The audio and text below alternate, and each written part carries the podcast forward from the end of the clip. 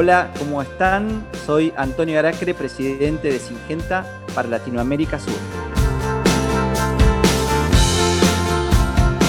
Esto es Diálogo Abierto, un videocast que estamos inaugurando ahora, un espacio para construir consensos entre todos sobre aspectos de actualidad nacional y con visión agropecuaria.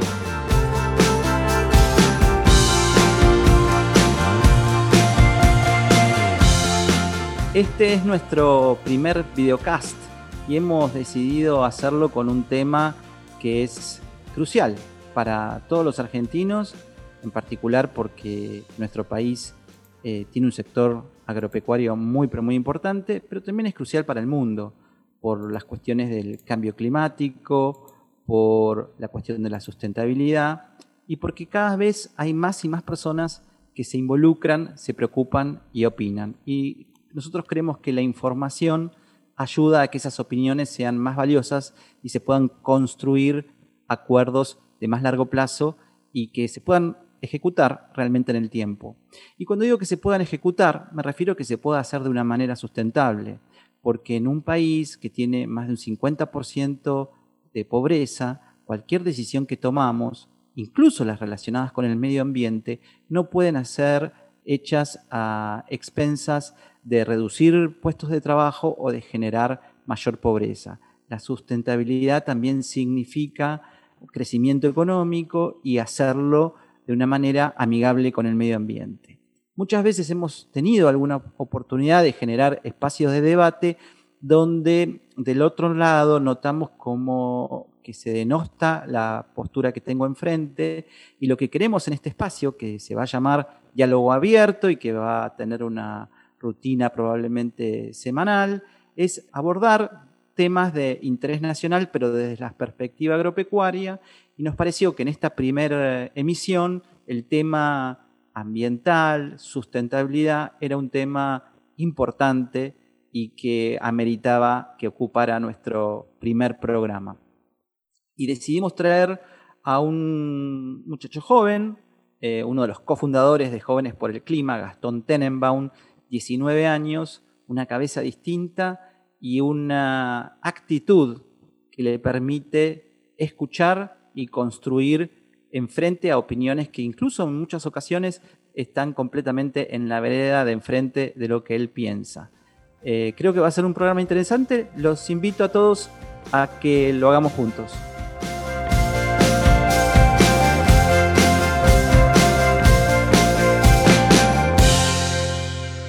Bueno, y acá estamos con Gastón Tenenbaum, fundador de Jóvenes por el Clima. ¿Cómo estás, Gastón?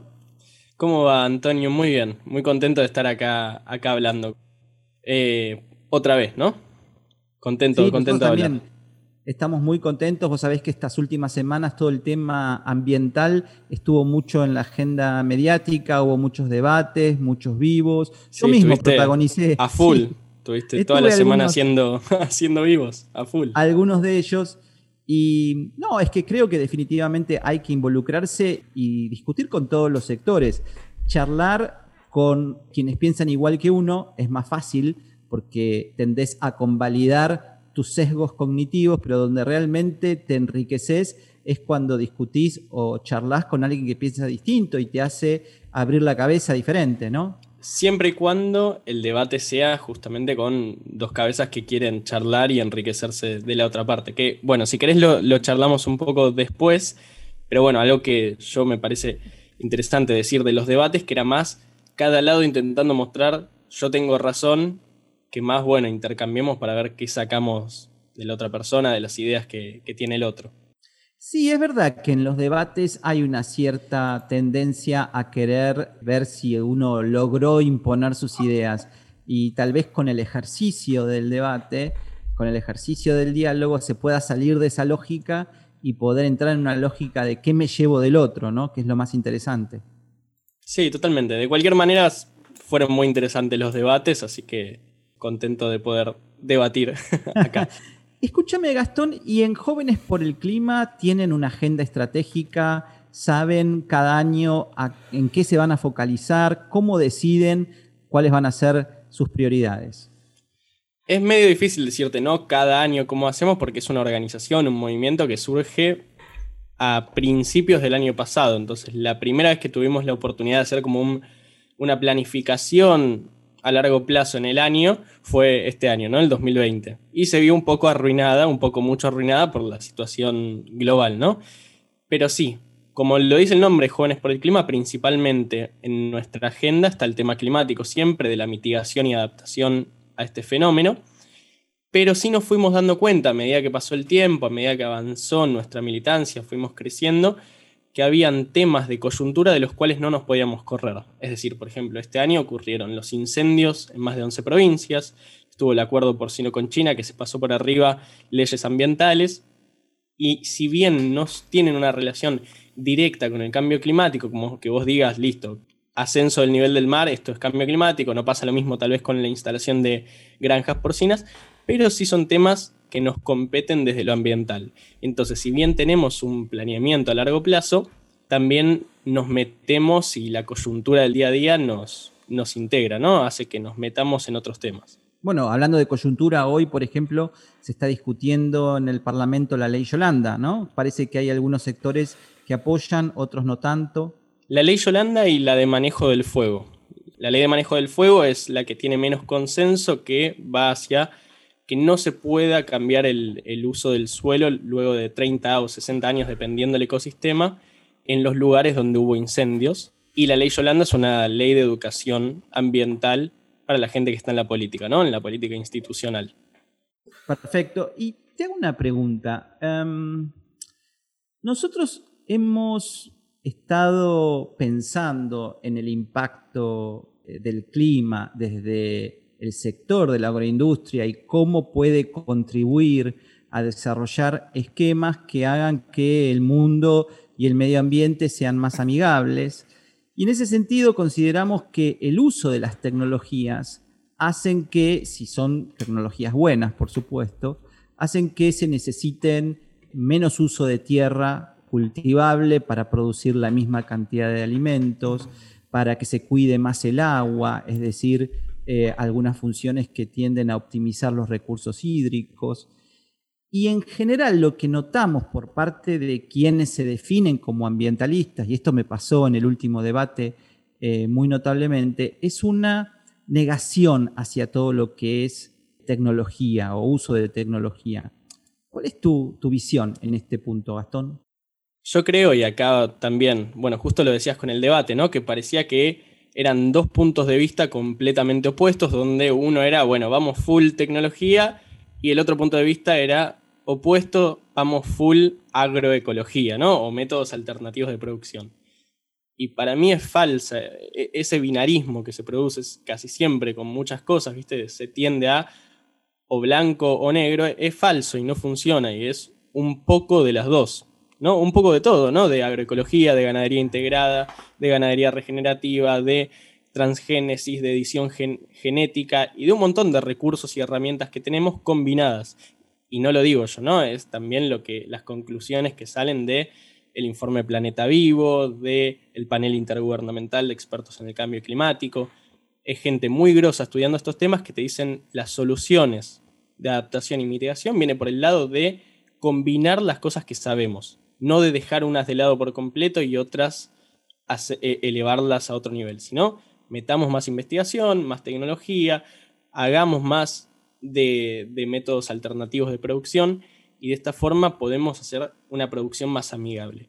Y con respecto específicamente a la tecnología, lo que me parece a mí es que es una herramienta. Bueno, y también, vuelvo a decir, no es lo que me parece a mí, objetivamente es una herramienta.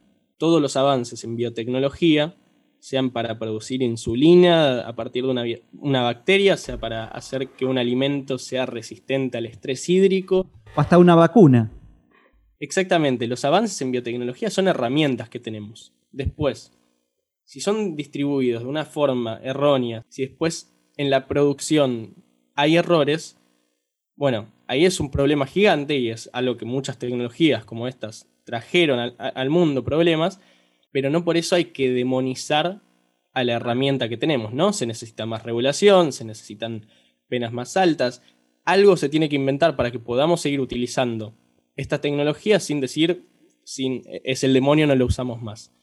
Hay ¿Cómo? Una dinámica, sí. No sé si vos la has percibido, o tal vez yo la percibo un poco más porque nos pega de lleno, y es que en estos debates, en estos encuentros, hay un sector ambientalista, y fíjate que hablo de un sector que denosta todo lo tecnológico, ¿no? Y la diferencia que encuentro hablando contigo es que tenés como la cabeza más abierta a buscar una combinación de soluciones que haga que se ponderen cuáles son las ventajas del uso o las desventajas del uso de cada cosa, y cuando probablemente hablemos de ventajas y desventajas, me imagino que pondrás en la balanza muchas cosas, porque uno de los temas que a mí me pasa también cuando hablamos de esto es que encuentro que hay mucha gente que mira el aspecto ambiental y deja muy de lado la cuestión económica y social. Y de pronto, si para reducir un determinado nivel de contaminación a cero de un día para el otro, te quedás sin millones de puestos de trabajo, no sé si es muy sustentable esa alternativa, sino que tal vez haya que mirar cómo compatibilizar esas cosas o por qué industrias las cambiamos. Y ahí encuentro de vuelta otra cuestión difícil, porque muchas veces que pregunto, bueno, ¿por qué industrias cambiamos estas que queremos eliminar? No aparece una respuesta tan sólida. ¿Vos qué pensás de eso, Gastón? Yo primero pienso que nadie o muy pocas personas realmente piensan que de un día para el otro hay que frenar completamente la actividad de un sector o de una industria. Ese planteo es directamente descabellado, no tiene ningún sentido práctico lo de decir de un día para el otro. Tal vez es una estrategia comunicacional o lo que sea, pero no... Nadie que yo conozco del ambientalismo, sean los sectores más radicales o menos radicales, no plantean de un día para el otro, che, dejemos esto de lado. Y hay algo que dijiste de muchas veces los ambientalistas prestan atención a lo ambiental, pero dejan de lado lo económico, lo social, que bueno, que claramente denota una diferencia en la definición de ambientalismo que tenemos. El ambientalismo, yo lo entiendo, y este nuevo movimiento en general, el movimiento juvenil a nivel mundial, que en principio lo comenzó Greta Thunberg, de Viernes por el Futuro, de acá surge Jóvenes por el Clima y muchos movimientos más, entendemos que los problemas ambientales son principalmente problemas económicos y problemas sociales. Si vos te fijas, el coronavirus es una enfermedad que surge a partir de cómo nos manejamos con la naturaleza. Si vos te fijas, los incendios que este año estuvieron azotando a 11 provincias del país, es un problema que surge a partir de cómo nos relacionamos con la naturaleza.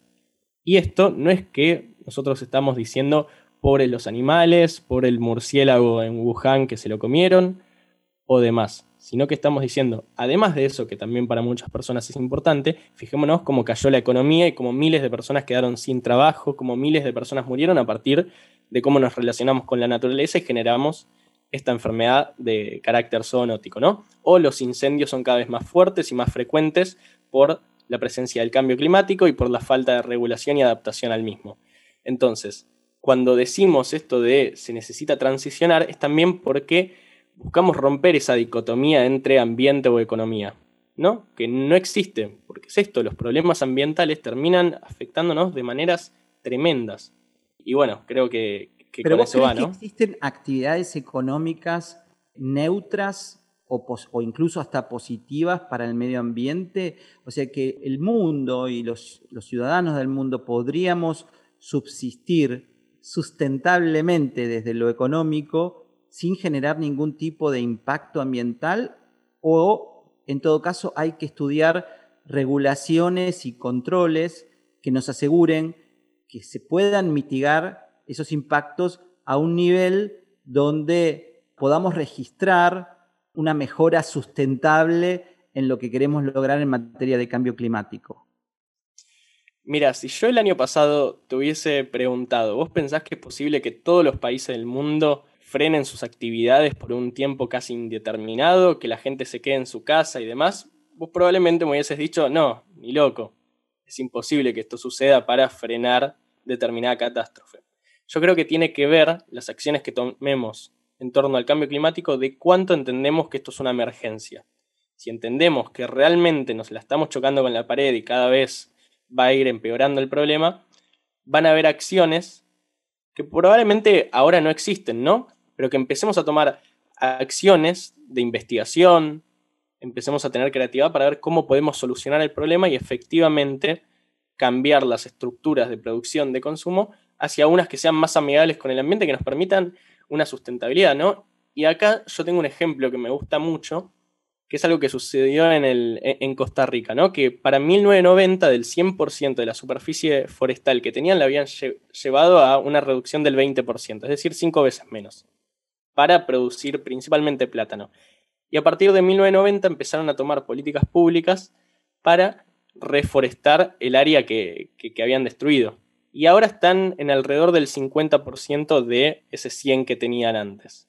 Y el principal ingreso de divisas ahora que tienen, en vez de la exportación de plátanos, es ahora el ecoturismo, que es una actividad que genera ganancias y que además per se es amigable con el ambiente. Y es un cambio de lógica tremendo porque acá en Argentina vale más un árbol talado que un árbol vivo, o un humedal seco vale más que un humedal que funciona.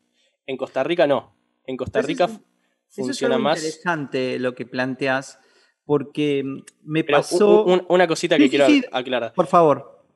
Con esto no digo que en toda la Argentina tenemos que tener ecoturismo y un ingreso de divisas de esta manera.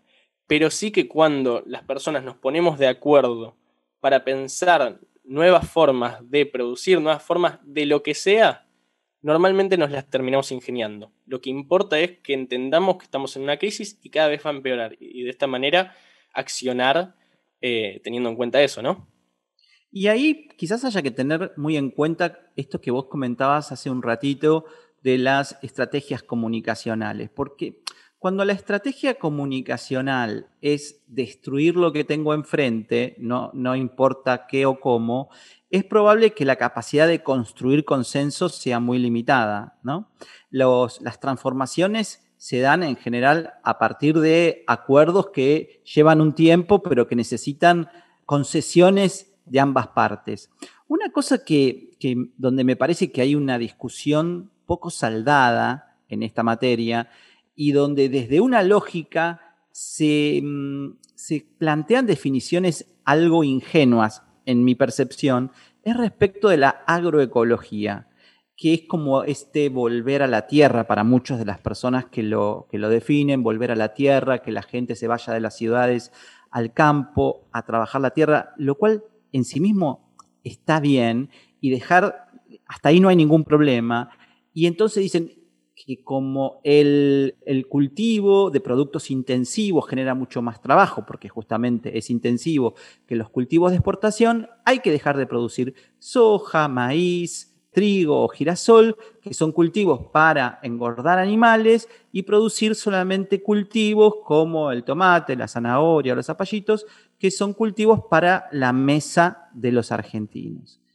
Y ahí me gustaría escuchar tu opinión, porque yo esto lo veo como completamente ingenuo en el razonamiento. Cuando vos sos dueño de tu campo, decidís en base a la rentabilidad y en base a las regulaciones a la cual estás sometido, qué vas a producir.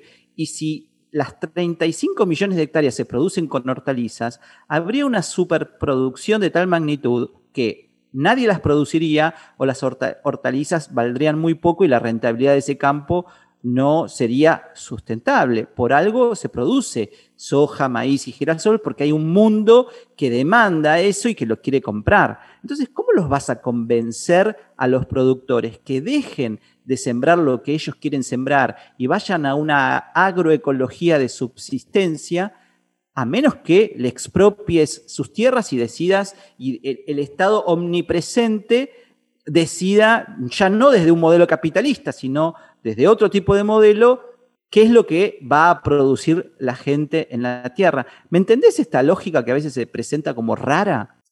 Sí. En principio, a ver, hay un par de cosas que sí me parecen importantes. A ver. Tenemos una sobreproducción de carne y un sobreconsumo, claramente, ¿no? Esto te lo dice de vuelta, te lo dice el IPCC, te lo dice... ¿Lo dice acá o en el mundo? En el mundo. En general, la cantidad de carne que se produce y se consume es sobrante. No sobrante, pero es más de la que deberíamos producir, consumir para mantenernos en los niveles que queremos en términos de cambio climático, de degradación ambiental. Y vos sabés que esto pasa en muchas otras industrias, por ejemplo la de los medicamentos. No, sí, en general tenemos un consumo y una producción mucho mayor. Mismo la Fundación WWF, ¿viste? Todos los años saca este informe de, bueno, este año en agosto nos comimos todos los recursos naturales que puede regenerar el planeta en un año. Y esto es un indicador de consumimos mal los alimentos de una forma ineficiente y también emitimos más gases y demás de los que deberíamos. Y después con agroecología, yo creo que hay una diferencia de lógica. O sea, tampoco voy a hablar por cosas que no pienso, ¿no? Vos te estabas refiriendo por ahí a un sector del ambientalismo o demás que... Claro, no necesariamente saber cuál era tu definición de la agroecología, para saber si hay varias. Ah, ok. Sí, varias definitivamente hay. Pero porque también hay muchos autores que escriben al respecto. Vos lees a Ernesto Viglizzo, un investigador argentino que dice es una disciplina científica la agroecología y no se sale de ahí. Maristella Svampa, una socióloga, si no me equivoco, te dice es más que una disciplina científica, excede eso y es un movimiento social que busca la alimentación sana, la diversidad de alimentos, un impacto en el ambiente más amigable. Bueno, y probablemente Grabois tenga una definición política que ya tenga que ver con la propiedad de la tierra como base de la agroecología, para hablar de una tercera línea, digamos, ¿no? La verdad es que no sé qué piensa Grabois al respecto. Justo recién te estaba nombrando a dos referentes más desde el palo ambiental, ¿no? Maristella Svampa es una socióloga muy abocada a los temas ambientales y, bueno, Ernesto Viglizzo también, recontra. Y tienen definiciones diferentes, por lo tanto tiene sentido que emerjan a partir de estos autores concepciones diferentes de la agroecología. Yo sí la entiendo como un camino posible para llegar a una alimentación sana y a una producción de alimentos, no de commodities, que sea amigable con el ambiente. Asimismo falta investigación, falta ponerle fichas a esto y demás. Pero yo creo que yo me encuentro más por ese lado, ¿no? Como que es una vía para tener una alimentación sana, para tener alimentos producidos acá y demás. Yo a veces me pregunto, un productor que es ordenado en sus decisiones, que hace rotación de cultivo, que aplica los productos que realmente necesita para controlar las plagas o las malezas que se le presentan, que recicla el agua, que tiene paisajes multifuncionales conviviendo con sus cultivos extensivos y que hace siembra directa, de la que poco se habla en general en el ambientalismo, seguramente que te dirá, mirá Gastón, yo me considero un productor agroecológico. Mirá, no estoy, definitivamente me excede decir quién está y quién no en condiciones de llamarse un productor o productora agroecológico, ¿no? Me parece que ese tal vez es un trabajo de ambientólogos o agrónomos, ¿no? Pero definitivamente si alguien tiene cuidados geniales del ambiente y además produce, definitivamente está buenísimo lo que hace, pero no es lo que pasa en la mayor parte del mundo y en la mayor parte de Argentina. Vos tenés los informes del INTA que te dicen que la degradación del suelo aumenta cada vez más, tenés al IPCC diciéndote que, por ejemplo, la siembra directa también degrada el suelo, y tenemos muchas cosas más, ¿no? Podríamos ir nombrando una por una bastantes problemas ambientales ligados a la producción, obviamente, no solamente agropecuaria, que hay en nuestro país y en el mundo. Entonces, con lo que vos decías, yo no sé decirte es agroecológico, no es agroecológico, porque tendrá que ver con determinaciones científicas y demás, de las cuales obviamente no las estudié todavía, porque tengo 19 años, ¿no? Pero definitivamente hay que premiar si es un emprendedor piola. Gastón, tenés 19 años, decías hace un minuto, y me preguntaba, ¿te gustaría ser papá dentro de algunos años? Uf, qué pregunta. Mirá, si ustedes hacen algo por el cambio climático y todas las crisis que estamos teniendo, por ahí lo puedo pensar. Pero ahora... Vamos a tratar de hacer algo juntos, no me pongas todo en mi mochila. Bueno, está bien. Ya sos mayor de edad. Ya podés colaborar. Sí, no. Yo estoy intentando colaborar desde donde puedo, pero bueno, entiendo que no alcanza. Quiero destacarlo, Gastón. Lo haces muy bien y lo haces con un estilo dialoguista y constructivo, que me parece que es la base para cualquier generación de acuerdos. Pero mi pregunta iba a esto. ¿Pensás que de acá a 10 o 20 años, cuando tengas un hijo adolescente, el mundo será distinto? ¿Habrá cosas que habrán cambiado en materia ambiental? ¿O pensás que estaremos discutiendo todavía las mismas cosas? Es una pregunta súper compleja, ¿no? A ver, yo pienso que tenemos una oportunidad única para cambiar las cosas. Hay una frase que es: somos la primera generación en sentir los efectos del cambio climático y la única con posibilidades de revertirlo. Es una cosa así la frase. Y lo que yo siento es que ahora tenemos la posibilidad de estar debatiendo, casi como en los últimos momentos, de qué vamos a hacer para afrontar esta crisis. Y que en un futuro, tal vez cuando yo sea más grande, los debates no van a ser cómo mitigamos, cómo nos adaptamos. Bueno, sí, van a ser cómo nos adaptamos. Una vez que ya tengamos más enfermedades, una vez que ya tengamos más lluvias, una vez que tengamos más incendios, menos producción y demás, el debate va a ser, bueno, ¿qué hacemos en el ya, en el ahora, para salvarnos?